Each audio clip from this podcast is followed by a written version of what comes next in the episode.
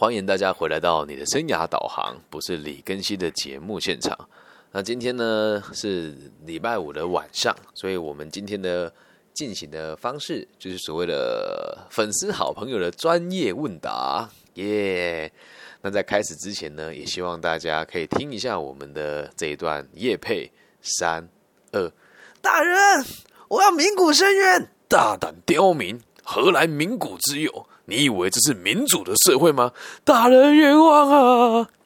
是不是常常别人不觉得你的声音重要？是不是认为自己的声音在你的世界当中无足轻重呢？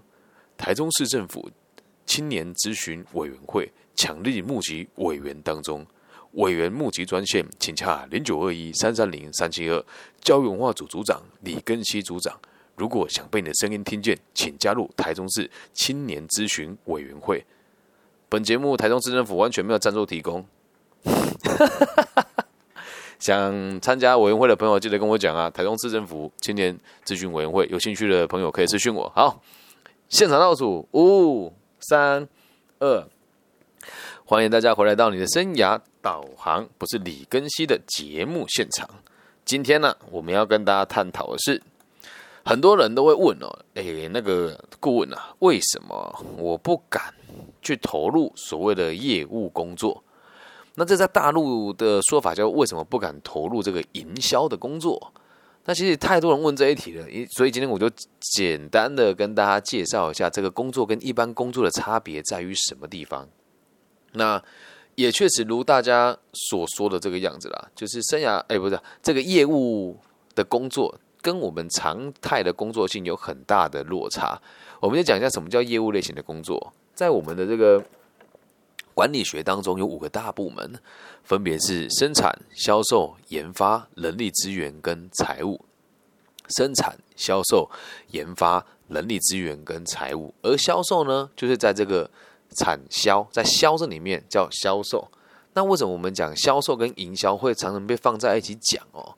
这个所谓的业务工作跟企划类型跟行销的工作是不一样的哦，听清楚喽。业务跟行销是完全不一样的两回事，但是呢，我们很多人都会误以为行销跟业务很像，但它落差其实真的相当的大。行销做的事情是制定价格、制定卖的政策啊，然后再制定这个如何让别人看到你的东西啊，这个是叫做行销。那业务呢，在第一线跟他谈判，东西卖出去，钱拿进来，公司跟你发大财，这个就叫做业务工作。那为什么一般人不敢去投入啊？因为我们常常会讲说什么做业务的人都很现实啦，然后这个说话都油嘴滑舌啦，不诚恳啊，巴拉巴拉巴拉巴拉，都是负面的形象。其实会讲做业务工作不好的人，就只有三种：一，之前自己做过但做的很差劲的；二。曾经被很低端的业务骗过钱的，在其次三就是没有做过这个行业的人。那社会上百分之九十人都这三种人啊。那真的在业务工作做得很好的人呢，又会因为其他百分之九十人这么说，他们就懒得跟你解释。这就是为什么长年以来做业务工作人的收入都一直比一般工作者的收入来的还要高很多。然后再来其之二哦，就是第二点是因为。我们人呢，通常都想要过很舒适、很舒服的生活啊？为什么？因为大家都是想，大家都是懒惰的啊，大家都是懒懒惰的啊。你做一个业务的压力有多大，你知道吗？假设你是一般的上班族，即使你九九六啊，台湾地区可能不知道什么叫九九六。九九六意思就是早上九点到晚上九点，然后一个礼拜工作六天，这叫九九六。假设你就算是九九六好了，你事情没做完，你回家可能到公司继续工作，你的生活的这个变化度是很低的，压力再大也比不上一个业务工作大。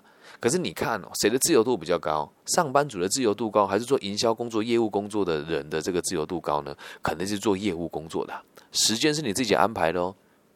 你需要打卡吗？正常来讲是不需要的。那说这两者压力大在哪边哦？呃，一般人会认为，哎，我上上班这个压力好大，我现在讲的是真实的案例给大家听哦。在我卖瓷砖的时候，跟我做房屋中介的时候，都有感受过这种感觉。如果你现在在听的朋友，假设你有过这样子的历程呢，帮我在这个留言区打说同感好吗？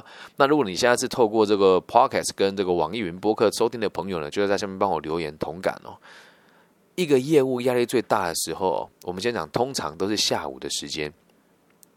下午大家都会偷懒，你会看到很多上班族也在外面晃来晃去，晃来晃去。而这些上班族在外面晃的时候，他有钱拿的哦，对吧？你有吗？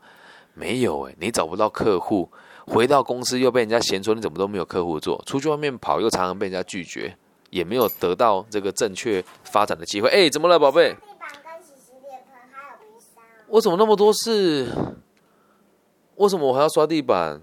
今天我又不是最后洗澡的人，所以要我刷吗？哎，实在好多家事，压力好大。我只是我也没有生气啊，我只是问他说为什么是我刷？因为今天我我我们在家里的规矩是谁最后洗澡谁刷地板。那我今天没有最后洗澡，我也不知道谁最后洗澡。所以他突然跟我讲的时候，我就很讶异，说：“为什么是我？” 对，好了，没有关系，有人处理就好了。回到节目现场，好，你看下午的时候，这些人在外面晃来晃去，他们有薪水拿，但你没有啊。回到公司又被人家念，然后去拜访客户又要被拒绝。就算你去买一杯饮料喝，也会觉得哇，我没有业绩，我该怎么办？懂那种感受吗？然后等你回到公司的时候，人家要打卡下班了。假设有业绩人要打卡下班，或者其他部门要打卡下班了，然后你才准备要被你的主管盯而已哦。啊，为什么你今天又没有业绩？啊，压力很大啊！念一念，念一念，有的比较没有没有领导概念的，会让你一路这样念了一两个小时到七八点，然后放你回家。然后放你回家之后，你要去想，我要不要去拜访别的客户，还是不要？啊，你去拜访后又怕人家。已经在休息了，不礼貌，不拜访，又觉得对不起自己。隔然后晚上回家就睡不着，隔天早上的时候，哎，睡不着之后就就会开始打打电动啦，看看电视啊，就到深夜了。然后明天早上一早起来又精神不济，又没有业绩，哎，这很可怕。我有经历过，当你不会做事情的时候，压力就这么大。而如果你是一个上班族，或是工作压力很大很大的朋友，就像以前我在会计师事务所上班的时候，每天工作时间绝对都超过十二个小时，但当时的压力是。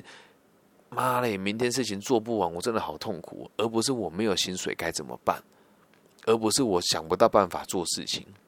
在繁琐的体制当中，工作时间长，它都有一套逻辑可以让你做。基本上一个萝卜一个坑，再笨的人都可以融入企业上班。但业务类型的工作绝对没有办法这么进行，能够理解吧？第二点是因为生活压力的转变很大。第三点哦，就是这个行业哦，没有老师可以教你，没有师傅了。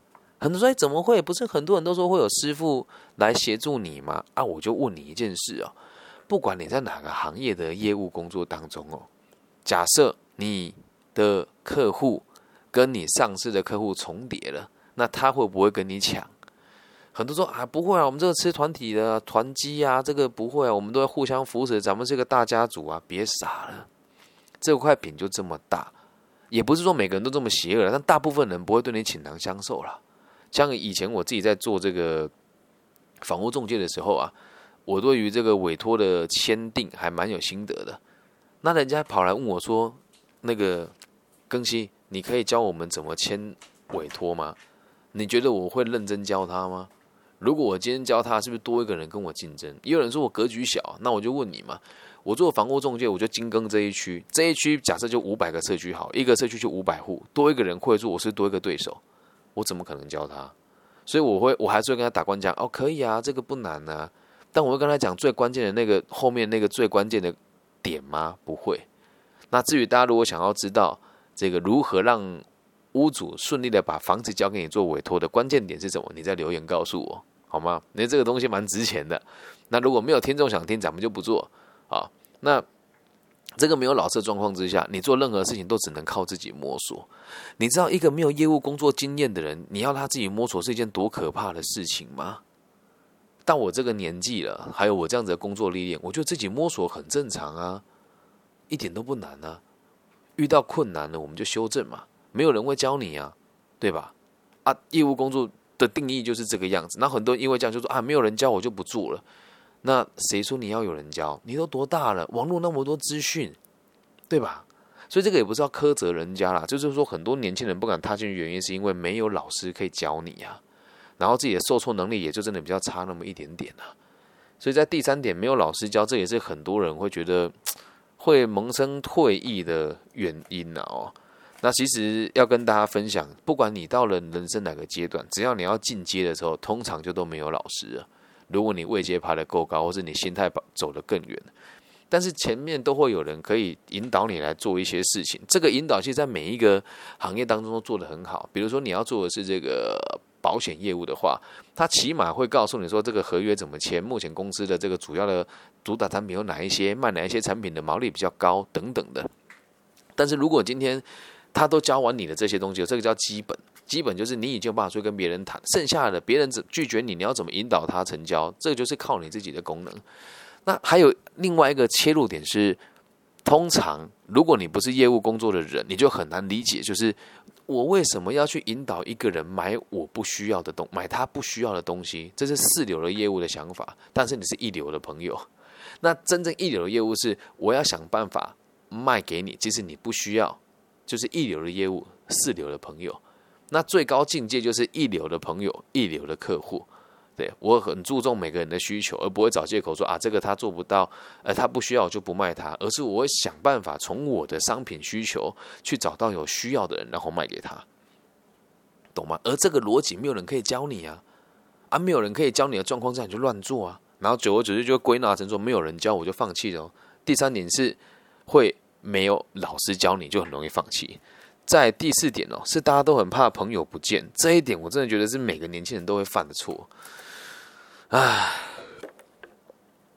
小弟弟本人我是一个没什么朋友的人，就是我不大在意那些不重要的人对我的看法跟想法，因此在我做业务工作的时候，我的阵痛期没有那么的高。你一开始做业务的时候，其实你的收入通常都不好，因为不稳定嘛。你其他朋友就算当个上班族好了，我们讲说。差劲一点的，在台湾三万块、四万、四万块，也不算差劲，就三万块、四万块钱算不错了嘛。然后你去聚会的时候，你的朋友说：“哎，我现在还不错啊，我可以买一只好一点的手机了，薪水三万四。”哎，你在做什么？我在做业务，还没有稳定，只有两万多、三万多。然后你还要跟他推销你的东西，那个过程很痛苦哎。你还要跟他推销东西，然后你的收入比他低，你觉得他会理你吗？然后还有一点是，他说我会做业务工作做到没朋友，这一点我觉得也很纳闷呢。没朋友？为什么？怎么会没朋友？你去拜访他，然后他就因为你做业务就不就不当你朋友了吗？如果对方因为你的职业就看不起你，代表这种人也不是朋友啦。早就该跟这些人说再见了。说真的，这个社会上真的能够真心跟你相处的人有几个？你自己摸着良心说啊。那如果你年纪够大，到这个年龄，就会知道啊，确实朋友不需要多。那如果你又结婚了，有小孩了，或者对你的生活、对你的事业有要求的时候，你就发现确实朋友不需要多。那如果你今天的生活是比较一般的上班族，没有什么重心，也没有打算结婚，也没有打算生小孩，那你肯定很需要朋友的。那这一群人就是和你一样，没有什么具没有什么具体的人生目标，必须得聚在一起互相取暖，所以就会很重视朋友。那你要理解一件事哦，记得如果你要做业务，你周遭你就离你而去的话，你应该要认为是我很庆幸还有人留在我的身边，而这群人就是真正的朋友。那你绝对不能拿友谊来当威胁别人的工具哦。说啊，你跟我买一张啊，不是都这样很不够意思诶。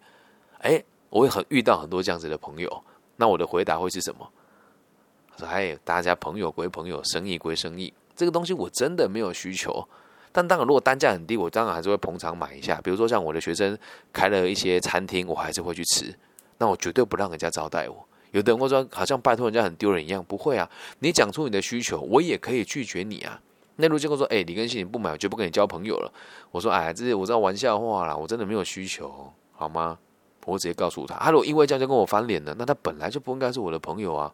我不喜欢跟这样子的人往来啊，理解吗？所以不要把朋友看得太重。如果你的朋友知道你做这个，然后就不跟你吃饭，那就不对了。我很多做保险的朋友还是还是会约我吃饭呢。那一般做保险的朋友约你吃饭，大家都会觉得要么就是要跟你卖商品，不嘛他就是要跟你问说要不要加入他的旗下，很正常啊，这是他的工作啊。那你跟他互动过程中，你可以拒绝他。那如果拒绝他之后，因为这样就不理你了，那你要恭喜你朋友，因为他把钱看得比人生还重，那他可能就会成功的很快。所以不要怕朋友不见啊，是朋友就是不会就是不会消失啊。然后再换一个角度想哦，社会本来就有阶级啊。你有看过那个是薪水两万块的跟十万块的每天泡在一起吗？你可能一两个月、三四个月吃一顿饭可以啊，逻辑完全不一样啊。那你说这一群收入很高的朋友会没有朋友吗？不会，他们会跟收入一样高的朋友玩在一起。不是要拿钱去衡量别人，而是社会本来就这么运作。所以很多人害怕朋友不见，我就得讲，那也都是很现实的朋友，该走就走吧。做一个行业换了一个这个合法正当的工作，还要被瞧不起，那这群人值得你当朋友吗？不值得吧。在第五件事情哦，就是对金钱哦没有执念。我们现在讲这叫做出街的这个出街的这个业务人员对金钱没有执念。如果你没有想要赚大钱，你就不要做这个行业。你说做一个成功的商人哦，是诚实重要还是赚钱重要？以前哦有一个皇帝，好像是康熙用在乾隆吧，还是谁忘记了？哦，他说啊，清官，哎，贪官要奸，清官要更奸。真小人跟伪君子哪个好做？那绝对是真小人啊。那如果你今天又想要站着把钱给挣了，哪有这么容易的事情？对吧？太困难了。所以要记得哦，你对钱没有执念，第一关你就过不去了。因为大部分人做这个工作都是为了钱呐。跟大家分享，我第一次到这个台湾第一大品牌的房屋中介面试的时候，他问我的问题是什么？他当时的面试是问我们三个面试者哦，一共有三个店长问我们三个面试的人，他说：“为什么你们要来面试？”然后第一个毕业于某一个台湾，呃，在在我们中部地区最顶尖的大学。他说：“我想要服务人类，我想要奉献自己，让社会更稳定。”啊，这个讲的不错啊，说什么让想要买房子的人可以买到正确的房子啊。然后第二个人说，他希望可以就是累积经验，然后服务更多人。然后第三个人就是我了，这是我当时的真实的想法，因为那时候在面试的。背景是这个样子哦，我从这个海外的主管回来，当时的薪资其实也不差。然后在那时候突然要跨进去做业务工作，其实周遭的人也都是，我不敢让别人知道，因为我的同事的收入大概都八，大概都在七台币七万到八万左右。那我突然跳出来做业务工作，收入骤降啊。所以我不敢跟别人说，然后问到我说，我觉得我好纠结。听他们前面两个人回答，他们都很长篇大论。那简单的说，就是一个说想要奉献社会，一个说想要来学专业。讲完之后换我说钱，我想了很久，我就说钱。然后那个面试的主管就这样，你看我我看，你说就这样吗？我说对，不然我也没有必要从海外回来台湾。我要的就是钱，就是为了钱呢。所以对钱没有执念的朋友，就很容易放弃啊。然后再来第六个第六个状况是这个样子哦，就是对于问题解决问题的能力不够具体。大家都会知道，大家都以为努力就能够解决问题，但其实不是。你要看到问题的症结点是什么，因为没有大部分人，如果你受的是传统的教育，就都只是老师出题目，你写题目，然后老师证照教你操作，你考证照，完全没有解决问题的能力。所以当时他面试的时候，面试官问我们了，说：“哎，那这三位同仁啊，三位三位面试者，我想要请问你们，知不知道什么叫做房屋的委托啊？我们都知道嘛，都做功课。他说，请问，如果你今天去拜访一个人，他你知道他房子有想要卖，但是他不让你签委托，那你该怎么办？然后第一个人说什么？我会诚心。”诚意的在他们家门口建立，就是这种信任感，在那边罚站呐。我听起来说哇，这变态吗？我天呐！如果说我要卖房子，这种人我才不鸟他嘞。然后在第二个人说，我会先回家反省自己，然后再赶快学习，然后有专业能力之后再拜访他。哎，孩子，寸金难买寸光阴啊！他想要卖房子的这个需求，可能就只有这五个月，过了就没了。你再回家学，我看你什么时候可以成交。他们俩回答完之后就问我了，李先生，那你的想法呢？我说，既然他有想要卖的话，就要看他能不能下决定。因为您的问题是他确定有想要贩卖，一定有他不想卖的原因，所以要找出理由。再其次二是得先理解我拜访的人是不是关键点。因为有时候名字是买儿子的，但是钱是妈妈出的，所以妈妈能够做决定，这样能够理解吗？然后有的是他们夫妻共有，但是可能某一个某一方拿房子去偷偷贷款，不想让另外一方知道，这是事后我才遇到实物状况。但在当时我就只有回答这个问题，就是我要找到关键人做对的事情。然后主管就又问了，他说：“那如果你的专业能力不足怎么办？”我说专业能力不足，当下应该就可以补足了吧？线下回答不出来，回到店里面问别人，应该就问得出答案。他说：“那如果你无法给出正确答案呢？”我说：“无法给出正确答案的时候，我会老实告诉他。”他说：“如果这样，你就拿不到这个委托，你该怎么办？”我说：“那就只能跟他讲说，这方面我再回去想一下。但是我会很巧妙的告诉他说，这个法规最近好像有改，我得再确认一下，然后讲一个可能可以很接近的答案给他。那次面试哦。”嗯，我记得来了一百多人，只挑了十五还是二十个，嗯，然后大家都要面试两次到三次，但我第一次面试完之后，当时的副协也就面就录取我了。所以解决问题的能力很重要，但我们的教育很少会给我们这样子的能力。然后在第七点哦，是因为大部分的人的自律能力都不好，嗯，就像你现在听这个节目，我也知道我这样子制作节目有点。过量了，很多人跟我说啊，老师你这节目好快，我跟不上。哎，换算下来一天就一集而已啊，啊一集也才三十分钟啊。你在网络上花划那一些来历不明的内容，跟看那些 没什么内容的那个文章，都不止这些时间了，对吧？所以一般人要自律是很困难的事情。那如果你很自律的话，做这个工作基本上成功度就不会太差。所有的业务工作，大家都说啊，那个都是运气，没有，所有东西都有大数法则，量体越多，几率就越高。那你说啊，就这么简单吗？是啊，就这么简单啊。十个人平均啊，每五一百个人里面就有三到五个人有需求，所以你只要够勤劳，你一定会找到有需要的人。那后面这就是缘分了，后面真的是缘分，那不讲运气，你得够勤劳啊。那什么叫自律？每天几点到几点该做什么事情，那才是最重要我相信，如果你有业务经验的话，就会知道，没有什么比自律更重要。这东西不是在跟你比拼命的，而是跟你比谁能够细水长流，谁能够活下来最久。举个真实的例子给大家听哦。当时我状况是这样啊，我的业绩表现也算是很不错的，然后我的委托量也还算蛮海量的。那真的是在我车祸之前，我原本是最有可能拿下当年新人王的人，其他人都没有我的一半。我们讲委托量都没有到我的一半哦。结果真的是结果，我出了一场车祸，我在床上卧病两年。那你说剩下那些不不认真的人呢？是不是莫名其妙就瓜分了我的客源？我在 A 公司服务，我出车祸了，我无法上班，所以只好把我手上的资源去了给每一个人。而这一群人也真的是蛮现实的，但我觉得也很正常啊。他们卖掉了我的委托的时候，上面的委托人再也不是我李庚希了。我留职停薪，我签的这个东西叫做这个职务这个交接，所以我的委托就瞬间都变成他们的。而他们赚了钱之后，会把钱给我吗？不会，懂吗？所以他们其实这个算是第八点了，就是你要够坚持啊，对，够坚持，然后要脸皮厚。很多时候这种东西是这么来的，还有在保险业有一个很常见的状况哦，他很喜欢用没有经验的人美其名，我我们我们不不能讲说这是不对哦，很有可能是因为想要给年轻人机会，但是有没有更有可能是他希望透过这个机会去渗透你的生活圈呢？很多年轻人进来之后，会家长或者是这个附近的这个跟你有信任感的长辈，会因为你跟他的信任关系。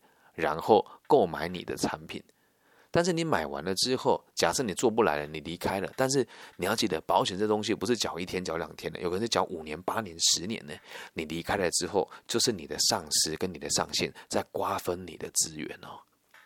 那你说这么老师，你把每个人讲的好邪恶哦。当然也有很好的这个我的很好的这个业务的朋友啊。像有一位这个在南山人寿的这个姚先生，然后还有这个中这个某一个人寿的这个邱邱区经理，他们都是这个领域的佼佼者。对，然后我接下来会跟他们谈一谈，有没有可能有机会跟他们做更多合作了哦。那大部分的人的想法是什么？你就要知道，他们出发点有没有不对？其实没有，他也可以说他真的是为了给你机会。但只要你够坚持，能够生存下来，基本上业绩就全部都是你的，理解吗？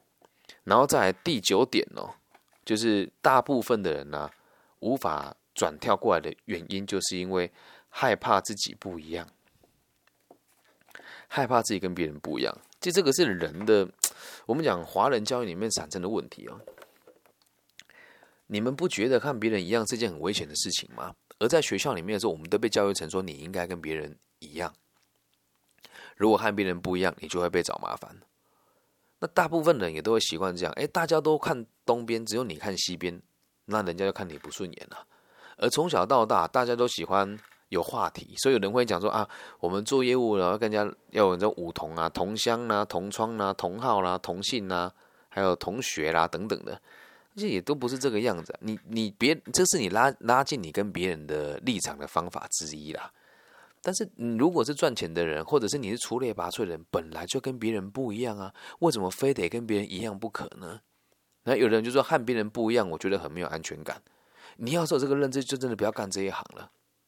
要在这么竞争的行业下生存下来，你肯定要跟别人不一样啊，懂吗？那如果你今天把你自己放在工厂的作业人员里面，你和别人不一样，基本上你就完蛋了，因为你得配合大家才能够赚到钱。而在业务工作里面哦，本来就只有你自己可以当你自己的主人呐，理解吗？好，在第十个哦，这也是我们很常见的问题哦，其实很多人呢都是想要用不劳而获的方式哦来做业务工作，大部分的业务不会让你看到他认真努力的一面，不会。就像我自己在开发客户的时候，我都很拼命，但我一回公司都还是让自己看起来很处之泰然。为什么？面子要顾啊！而且为了做交易，我们得牺牲很多事情的哦，否则你很难成为 top 啊。人家为什么要把订单给你做？因为你够勤劳，人家对你够信任，人家才要把订单给你做嘛。那很多人都会讲说：“哎呀，我这个随便做一个月四五万块。”说真的啦，在业务工作一个月要赚到四五万块台币非常简单，照我的方式做绝对可以。但如果你现在是做这个行业，请你私讯给我，我会告诉你用什么方式，一个月要赚到台币四万到五万是非常容易的。好，如果大家有具体的问题，我们再制作一集给大家听。那。很多人会一开始有运气嘛？我们讲凭运气，真的会有会有运气赚赚凭运气赚到钱。我就是这个样子啊！我第一个成交的屋主哦，是台湾某一个知名的电视媒体的中部负责人。我怎么做他的生意的？他的妈妈腿有残疾。然后那一天哦，在那个国安里路那个那一区，因为温差很大，晚上风很很大嘛，我就看他一个人在那边推轮椅往前。我说哇，这看起来实在太辛苦，我就过去帮他推。然后推完轮椅之后，他就跟我讲说啊，你怎么这么晚了，还穿着西装笔挺在这边晃啊？那时候七八点吧。我说因为我做房屋中介啊，然后我要到处认识人呐。当时我还没有业绩嘛。他说：“哇，这么辛苦哦！我看他一副就是也不像有，也不像贵妇的样子。”我就说：“嗯嗯，对对对。”他说：“啊，有没有什么阿姨可以帮你的？”我说：“如果有，这样就把房子给我卖喽。”只是随口开玩笑说说。他说：“有有有，我跟你讲，我媳妇最近要在这边买房子，我请她跟你联络，你给我一张名片。”我当时的想法是给这种的名片哪有机会？爱说笑。于是呢，我就给他卫生纸，卫生纸上面有我的照片哦，就是会这样子。比赞这种的，我看一下这里有没有。我记得之前这里还有留一个，好，这里还真的有哎，来给大家看。如果你今天是收听节目的朋友，就看不到这个，来，有看到吗？IG 就可以看到这张照片了。当时就我就给他这样子的这个宣传单，放在卫生纸里面，然后拿给他。然后我也认为说，这个这个婆婆应该没有机会让我成交她吧？她看起来不像有钱人，而且那个轮椅好破。结果三个礼拜之后。有一个阿姨打电话给我，跟我说：“请问是李康义先生吗？”啊，我说：“是是是，我是我是新一房屋小李，都还要讲说我是小李嘛。”然后就说：“那这个我有这个买屋子的需求啊，我妈妈跟我说你在附近做这个中介是真的吗？”我超压抑的，他就正来看房子喽。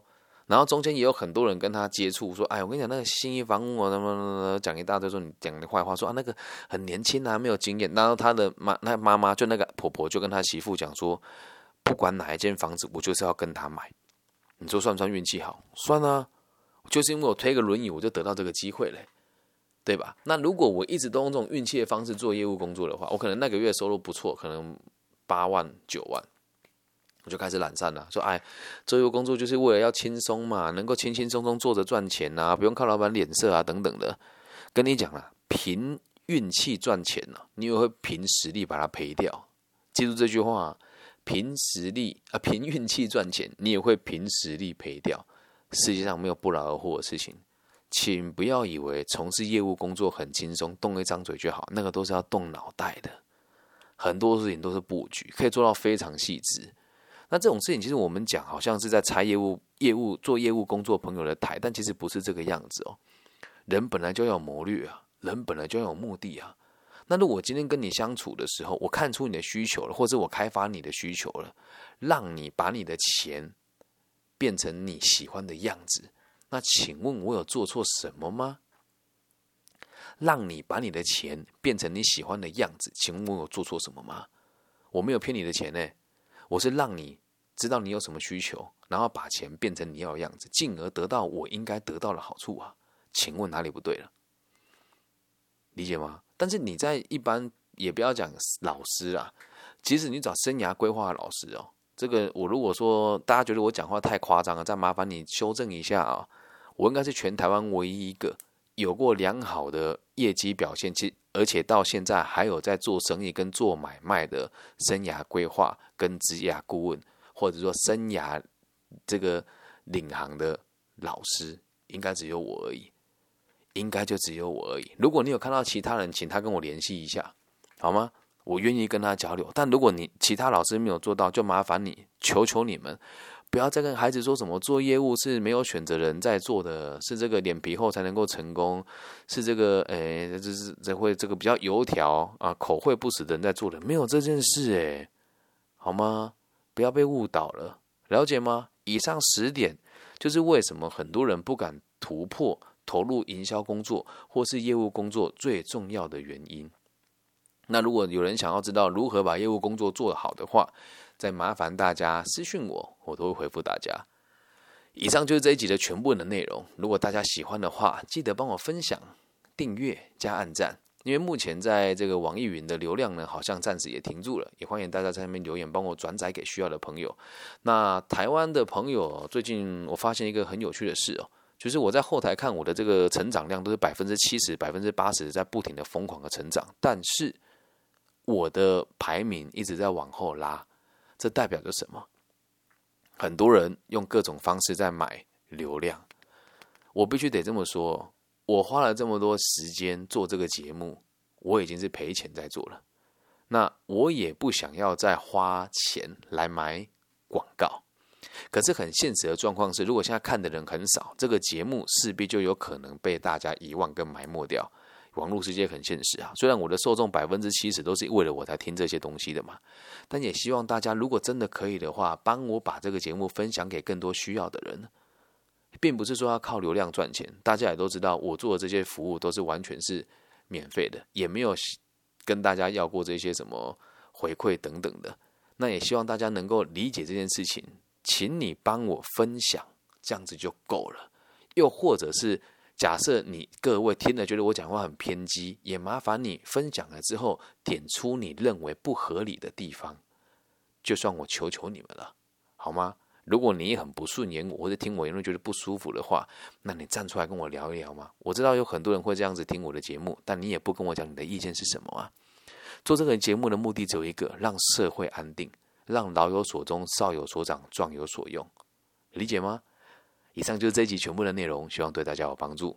我是你的生涯导航，不是李根熙，我爱你们，拜拜。